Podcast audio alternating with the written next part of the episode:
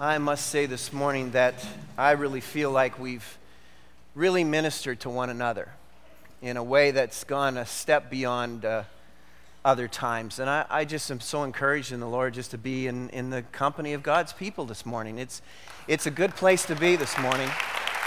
Um, God is with us, He's at work among us, and uh, we are experiencing that uh, just in the praises together uh, with you. And your attitude toward the Lord Jesus Christ this morning is the right attitude to have to lift him up and to praise him and to honor him and to, to love him. You know, that's why we're commanded to, to come together. Forsake not the assembling of yourselves together, as some are in the habit of doing. Rather, come together and spur one another on to love. What love? Love the Lord with all of your heart and love one another. That's what uh, we come together to do. And then it says, especially especially as you see the days drawing near for the Lord to return. And I, I just feel like there's that kind of atmosphere where we are, where God is moving our hearts toward a preparation for His coming. He is coming soon. It could be today, but He is coming soon. And so it's, it's a real encouragement. And I, I want to share with you another encouragement this morning to me that, that I've been able to enjoy uh, for a long time, and I've just never found the right opportunity to share it with you, but, but it, it I, I think will, will strengthen you and help you as well. Um, the Holy Spirit really encouraged me again today uh, to remind me that, that He's in total charge and total control of what's going on. And um, we know that, we, we believe that, but it's really good to experience that and, and to know f- in our hearts that that's true. And, and, and one of the things that, that is a really, uh, uh, an amazing gift to me, which really strengthens me on a weekly basis, is, um, you know, obviously I've been preparing for what I'm going to say to you, and God has been, been working over my heart, and I know where this is going and all of that. And, and um, you know, we have a little bit of interaction with our team with res- respect to Sunday, but, but not a lot. I mean, Pastor Steve and I connect a little bit, and uh, he knows somewhat what we're doing, but, but not a lot. And, uh, and so for me, to, to be part of the worship service and to, to hear and, and to participate in where God has taken Pastor Steve and his leadership and, and, and the worship leader, and then, and then where, where God has taken Pastor Calvin in the emphasis of his prayer and, and what he's laid out. And, and you couldn't know this, but, but I'm, I'm sitting back thinking, man, you, you guys are like right on the money. You are, you are using phrases and, and, and sections of scripture and the realities of where God has been working my heart over and where we're going to go. And, and uh, it just is such a, a, a boost to know that, that God is in charge of this. He is moving us along and He has choreographed this whole service. And basically, He says to me on a Sunday by Sunday basis, I got you covered, Rick. Like, don't worry about it, I got you covered. And, uh, and uh, that's such a, um, I mean, you try and come up here and stand in front of all these people and talk on a given Sunday. You need some extra stuff like the Lord saying, I got you covered. Don't worry. Relax. You'll be okay. Just tell them what I worked your heart over this week because that's where we're going. So uh, let's pray. Father, um, we are in, t- in anticipation of what you have for us from your word now. And so our hearts are ready. Our hearts are ready to hear from you. We are are like um, we're hungry and we're, we're panting for the, the Word of God as a deer thirsts for the, uh, the, the pure and fresh water. So our hearts are thirsty for you, O Lord. And um, so I pray that you would be pleased to open up your heart to us, Father. Pray that you would show us in your word um, the greatness of who you are and, and, what you want us to know and, and, and, uh, and do and be, I pray, in Jesus' name and for his sake. Amen. Well, the Pharisees came up to Jesus one day and said, Teacher, we want a miraculous sign from you. And um, if you know the, the text, you will know that the next response from Jesus was, and can you imagine getting this response? Only a wicked and adulterous generation asks for a miraculous sign. How's that for an answer? Wow. And he said, then he went on to say to them, There will be no sign given to you except the sign of the prophet Jonah. Just as Jonah was in the belly of the fish for three days and three nights, so will the Son of Man be in the heart of the earth for three days and three nights. How's that for your miraculous sign? And that's what he said. Would you turn in your Bibles to Matthew chapter 12 this morning, please? That's the text that I've just shared with you. I think most of us know that one of the human characteristics that all of us fight or know about is the search for something better all the time. We want the best price, we want the best look, we want the best show, we want a better show, we want the best guarantee, we want a better deal. That's what we're like. And so the Pharisees came to him and said, Hey, we want a better show. You know, you've been wandering around here in Jerusalem, but, but we're looking for a better show, and maybe if you give us a better show, we'll put our trust in you. You know, uh, that's not uh, just the characteristic of 2,000 years ago. That rears its head in our lives, in the lives of the church world. People wandering around saying, Where's a better show? If I can find a better show, that's where I'm going to camp. Calling out, Where's that better show? Uh, and a significant amount of church growth strategy is predicated, frankly, on people's appetites for novel, for a big splash, for a better show, to be lured away from the present setting that they find themselves in. And Jesus says, people with broken marriages, that's who he called them, an adulterous generation, people with broken marriages are just looking for a quick fix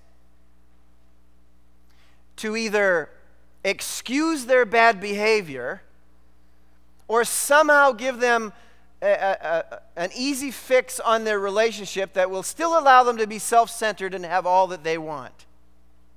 That's why he called them an adulterous generation. He was describing the characteristics of an adulteress or adulterer. And um, the bottom line is, he's saying to them, You don't really want the rigors of the reality of the relationship that I'm offering. You just want entertainment. You just want some sort of spectacle that you intend, by the way, to explain away anyway.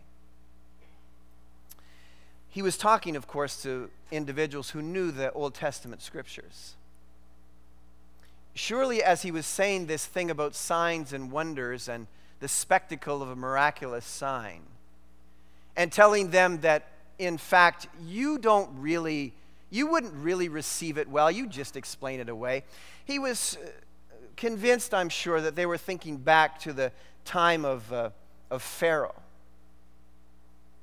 It was Pharaoh who Moses presented himself to, and, and God says, um, I'm, I'm going to display some pretty amazing things to this guy. But I will harden his heart. And he won't believe it anyway. He, he won't buy into it anyway. His heart won't change and be inclined to follow me anyway.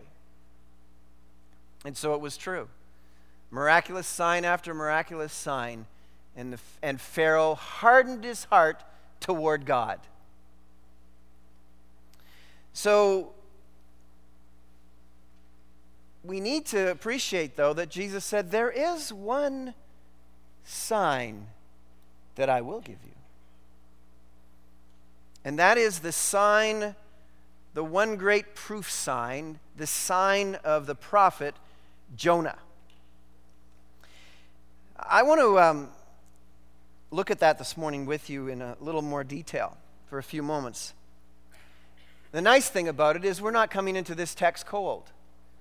You've been with us for a couple of weeks, you've been learning about Jonah. So as soon as you hear this, the sign of Jonah, our ears perk up. Hey, I know something about that. And so did they. This is the, uh, the great proof sign. I want to look at it from three angles this morning. It's the once for all sign. I'm not going to give you a bunch of miraculous signs, but I'm going to give you this one. I'm going to allow you to have this one, and this is it. And by the way, Jesus was saying to us if this isn't enough then the mercy and pardon of Christ will pass you by. The sign of Jonah. The first is this before um, Jonah even rejected God's command, if you remember, before he even rejected God's command, God was preparing the deliverance of Jonah. I mean, think about this. This didn't catch God off, off guard as he, as he comes to Jonah and says, I have, a, I have a mission for you, Jonah. You're a prophet. Prophets should go and preach the gospel. I'm going to send you to Nineveh. It, it, it, didn't catch God off guard that Jonah suddenly said no and turned tail and, and got on a boat and went to Tarshish. It was no surprise to God. Now I want to think about I want you to think for a few moments about God, the sovereign God of the universe, engineering uh, what he, he wanted to do with this runaway prophet. He's already planned in his mind that he's going to have a great storm come on the sea. And, he, and he's already designed the, the idea of a great fish. And he's already put in that great fish GPS coordinates of where that fish needed to be at a particular time in a given week, in a given moment, when a man was going to be thrown overboard and he was going to drift down into the sea at a precise spot where a great fish needed to swallow him. You thought about that? Now, I don't want you to think about that as just uh, unique to Jonah's life. I want you to realize that this is true of our lives and our relationship with a sovereign God. You're not caught off guard by anything in your life. And, and so, even before Jonah knew what he was going to do or the decision he was going to make, or the storm that he was going to be engaged in, or being thrown overboard into the sea, God had already prepared a great fish to save him. And so, the first of the signs of Jonah is that God is at work saving even before we hope for it. Now, um, that's what led Jonah to say, once he was in the belly of the fish, Salvation comes from the Lord. I mean, if anyone knew it by experience, it was Jonah. Drowning, falling down into the sea, going down to the very bottom, thinking that the bottom of the sea was going to be his prison forever, and he gets swallowed by a fish. Salvation comes from the Lord.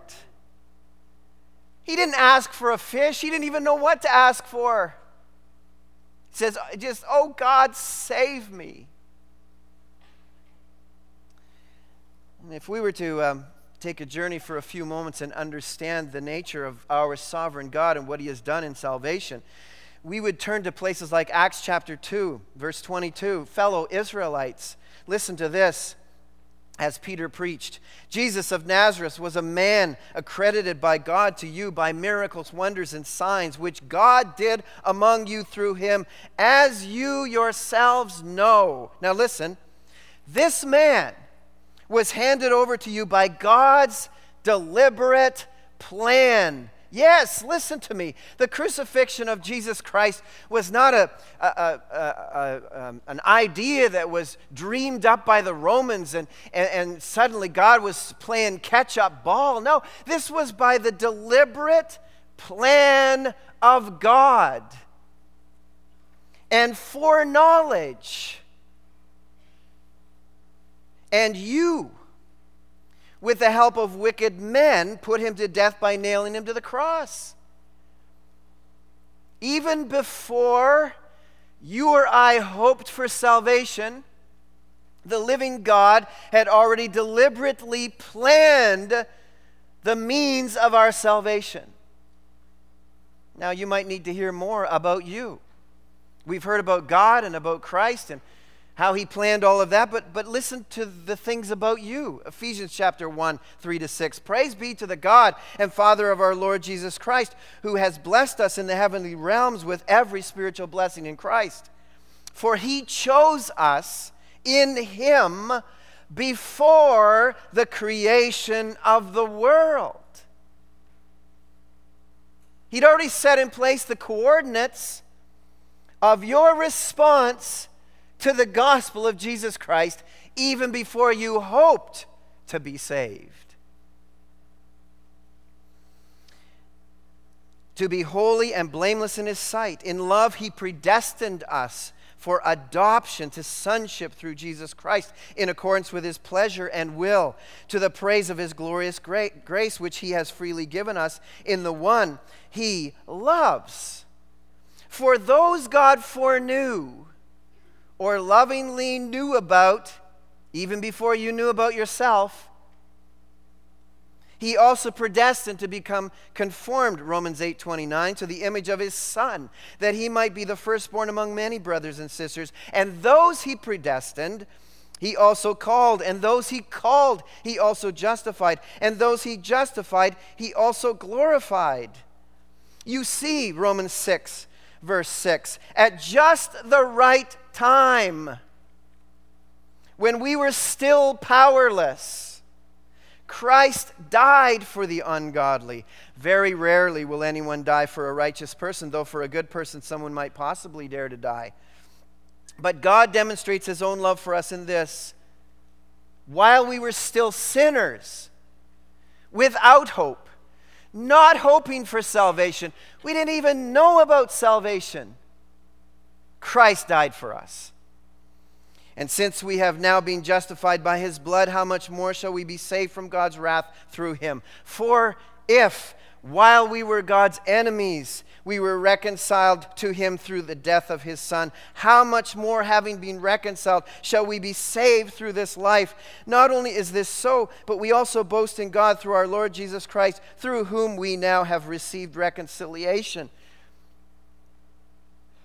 In the sovereign electing, foreknowing plan of God, the GPS was set. Before those little kids came to vacation Bible school this week, before they even hoped for salvation, before they even knew about salvation, the Lord Jesus Christ died for them, crucified, that they might have salvation by responding in faith to the living God who prompted their hearts and drew them to himself.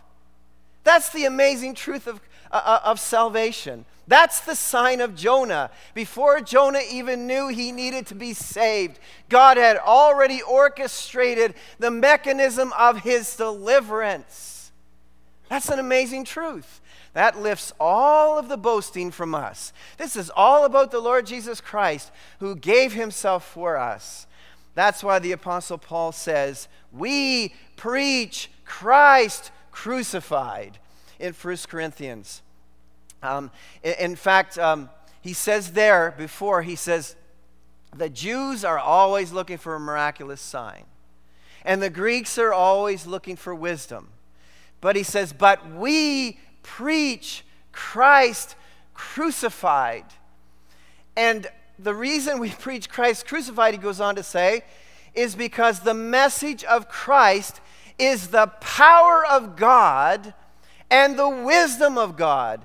In response to those who long for miraculous signs and wonders, Paul says, I preach Christ crucified because that is the ultimate sign and miracle and wonder that Jesus Christ, the God of heaven, he would come and live among us and willingly give his life for us that's the power of God to save. You can look at all the signs and wonders and miracles you like, but they won't change your heart. But the death and burial and resurrection of Jesus Christ and putting your faith in Christ will change your heart. That's the great sign, the sign of Jonah, Jesus says.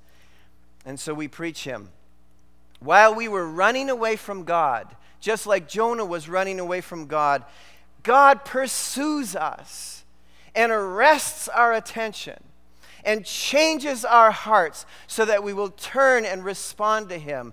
He opens our blind eyes, He unstops our deaf ears, He raises us up from being dead in our trespasses and sins, and He heals us of the killer of our lives, sin. We've been set free, stronger, stronger. Christ is stronger. Sin is broken, and we've been saved. That's the first angle of the sign of Jonah. But there is more.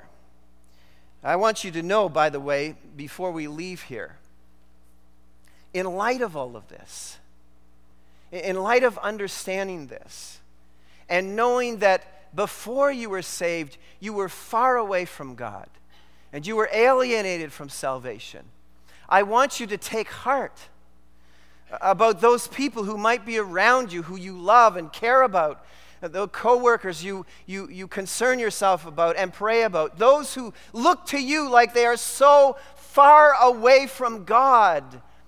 Do not give up on them. The truth of the gospel says, while we were yet enemies, Christ died for us. So you look around at those who are enemies of God and don't give up on them. Continue to pray for them. Continue to live out Christ before them because before we knew him, he loved us and died for us and had planned to save us.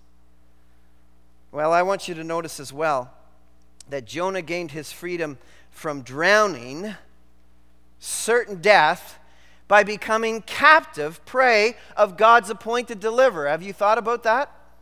Because that's the truth.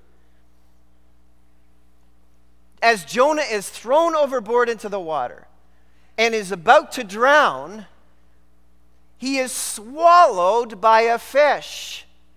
A great fish, it says in the Bible. And so his deliverance is to become captive to a deliverer, a great fish. Now, that's not generally how we think about being saved or how we think about freedom. But I want you to, to realize that the fish was Jonah's good news. True?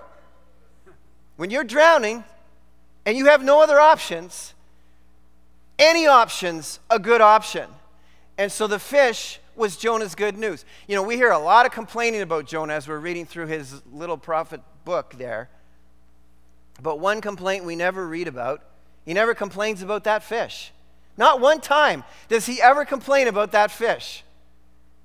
Why not?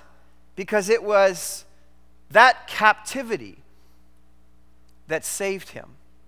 It was being captured by that great fish deliverer that saved him and kept him alive. And I want you to know the second angle on this sign of the prophet Jonah is this that freedom can be gained through captivity. In fact, that's generally the message of the gospel. Our salvation is a deliverance of captivity by the one who is freeing us. We have become captive to Christ. Listen, in Romans chapter 6, verse 22, but now that you have been set free from your sin, that's what we've been set free from. We haven't been set free just to live random lives. We've been set free from what was killing us and what would eternally kill us. We've been set free from sin and have become what? You all know. We become what? Slaves of God. That sounds like captivity language to me. But it's good captivity. Freedom can be gained through captivity. The captivity of our deliverer, the benefit you reap to this captivity, being slave to God, leads to holiness and the result is something we all long for eternal life. For the wages of sin is death, but the gift of God is eternal life through Jesus Christ our Lord. Do you see this? Do you understand the nature of this? We, ha- we were once formerly slaves to sin, captive to sin. We were once formerly slaves to ourselves. We were captive to ourselves. We have been freed from ourselves, we've been freed from our sin, but we are captive to Christ. We have become slaves to Christ. And that sets in motion a, a reality of how we ought to live our lives. Uh, Romans, um, as I just read to you, 6.22, listen to 1 Corinthians 6, verse 19. Do you not know that your bodies are the temp- are temples of the Holy Spirit who is in you, whom you have received from God. You are not your own. You were bought at a price. Therefore, honor God with your bodies. You know, when that great fish came and swallowed up Jonah, I think he finally came to the realization that he wasn't in charge of his life. It was finally like, okay, if I could, I'd wave a white flag in here, but I can't find one. This fish might have swallowed one, but I can't see. It's dark. I can't see a thing in here, but I'm finally waving. Okay, God, I surrender. I give up. I'm captive to my deliverance, although he didn't even know he was going to be delivered yet. Do you remember what John the Baptist's message was? Repent, for the kingdom of God is near. And he, of course, was preaching the sermon that Isaiah the prophet had already preached in Isaiah 40, which was make straight the way of the Lord. Now, I want you to follow with me here. And as Jesus came along, he said the same thing. Jesus pre- preached the same message Repent, for the kingdom of heaven is near. Now, what's he talking about when he's talking about kingdom? When you're talking about kingdom, you're also talking about king.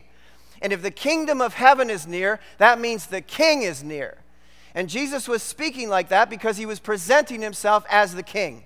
And when we think of kingdoms, we think of requirements of being in that kingdom. When we think of kings, we think of what does it mean to be subject to a king?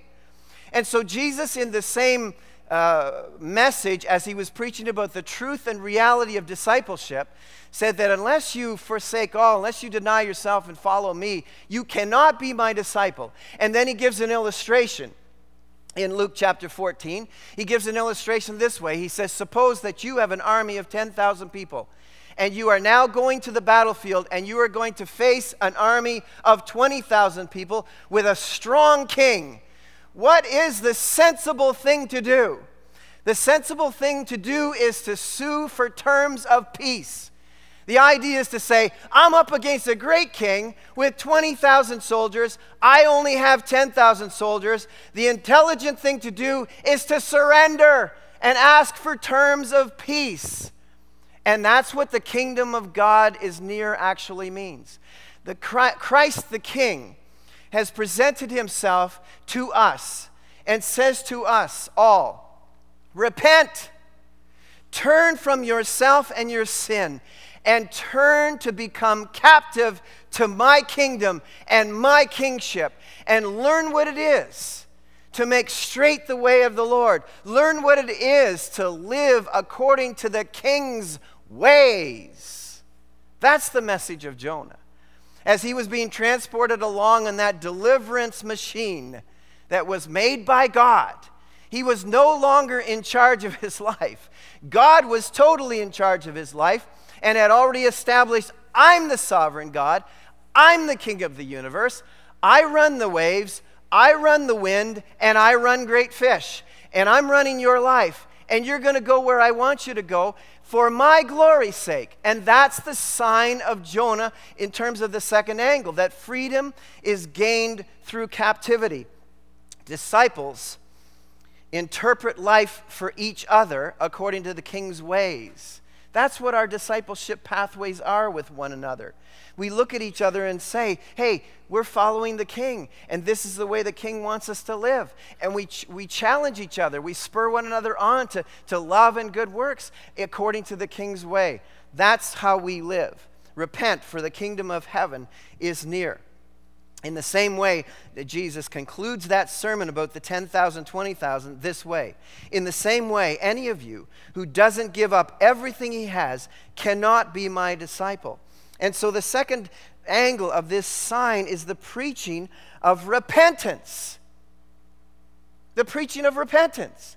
It's first the, we preach Christ crucified, and we preach the same message as Christ, the preaching of repentance. This is the sign to deny ourselves and follow the commands of Christ. And Christ said, or and Christ said in his message to the Pharisees, the Ninevites who responded to the message of repentance will, will um, be critique, critics uh, uh, of your choice not to respond to the message in that day in the final day of salvation. So freedom is gained through our captivity. There's a third angle to this whole sign of Jonah, and uh, it is this. Um, when we're thinking about Jonah uh, and uh, the, the fish, and when the fish swallowed him up, I think any bystander would say, hey, you know what? When there's a feeding frenzy around a great fish and he swallows a man, that guy ain't coming back. Is, is that kind of what, what you would normally look at? I mean, you go into that fish, and we're not going to see you again. That's the normal way of thinking. And Jesus says to them this just as Jonah was in the belly of a fish for three days and three nights, and then came out, so will the Son of Man be three days and three nights in the heart of the earth. Now, if they were paying any attention and listening, they were realizing that this third angle to the sign of Jonah is this that a place of death can become a place of deliverance and life. We expected, if we didn't know the whole story, for Jonah to die inside of that fish. And all of the people who were witnessing the crucifixion and burial of Jesus expected that that was the end of Jesus as well. Because when someone goes into a tomb, they aren't coming back. This was the powerful message that Jesus was preaching. He was preaching that the place of death was going to become the place of deliverance and life. Remember this that even his disciples didn't believe that he had come out of the tomb. Do you remember when the two Marys and Joanna in Luke chapter 24 and 11 went to see the, the, the disciples? They said, Hey, we've seen the Master. He said, You're crazy. You, there's no way. He went into the place of death. When people go into the place of death, they don't come out alive. That's the end. You know, um, the place of death, of course, to those who don't know the Lord Jesus Christ, is a reminder of their fear of death. Particularly if you're older. You know, the more funerals that lost people go to, the more afraid of death they become. The younger people, they, uh, they don't generally go to funerals. They're not invited to funerals. They don't know anybody who died. And so they, even more dangerously, kind of live lives denying death. There's these two possible ways. You either have the fear of death or you live with a denial of death. And either way, as, as one writer put it, each of these two things leads people tragically to death promoting behaviors. And you see this all around us. What do people do with death? How do they try to deal with death? Whether they fear it or they deny it. They, they're addicted to substance abuse or moral, reckless behavior or just reckless living, period. That's how they choose to respond to their denial of death or their fear of death. But this great, powerful message of Jesus, the preaching of Jesus Christ, is Christ died. He was crucified. He died. He was buried. And he rose again to life. That the place of death became a place of life, a place of deliverance. The powerful message of Jesus Christ. This is the sign. Just as Jonah emerged alive from the great fish, he says to the Pharisees, so will I emerge from the heart of the earth. Christ stomped all over the place of death. I love the way the Apostle Paul writes it. Death has been swallowed up by victory. When I, when I think about that, I think about the Jonah thing. Death has been swallowed up by victory because God intends to raise us from the dead as well, those who belong to Him. That's the powerful message of, uh, of Jonah. The hope of Christ now and the promise of resurrection to come. So we preach Christ crucified, we preach Christ buried, we preach Christ resurrected, we preach Christ as the King, we preach the message of repentance Follow Christ the King and get on the King's way. That's the only sign that this generation will receive. We have all kinds of people out there chasing signs and wonders. We have all kinds of people out there chasing signs of the times. Can't we listen to Jesus for once? Jesus said, You're not getting any of that. You're getting one sign it's the sign of the prophet Jonah. It's the sign of the crucified, buried, and resurrected Son of God. That's your sign. That's the sensation of Christianity. That's the big ticket item. That's what we preach. That's what we glory, glory in the Lord over. That's what, what, what strengthens our lives. The main sign until Christ comes. And I want you to know, beloved, that around us, there are people who continue to keep explaining away that truth or reinterpreting the plain message of the gospel of Jesus Christ, ignoring God's handiwork in creation and his mercy work in salvation, and put themselves beyond the reach of God's pardon. And I want to say to you that the churches or people that continue to cater to those people simply looking for a better show are not churches that are making disciples. They're just making consumers. And that's what the Pharisees wanted to be. They just wanted another great show. And Jesus Christ said, I'll not be a great show. I'm not in show business. I'm in the business of saving people's lives. I'm in the deliverance business. I will save you while you are still my enemy. I, I, will, I will take you from captivity to sin and self, and I'll put you as captive to my great love.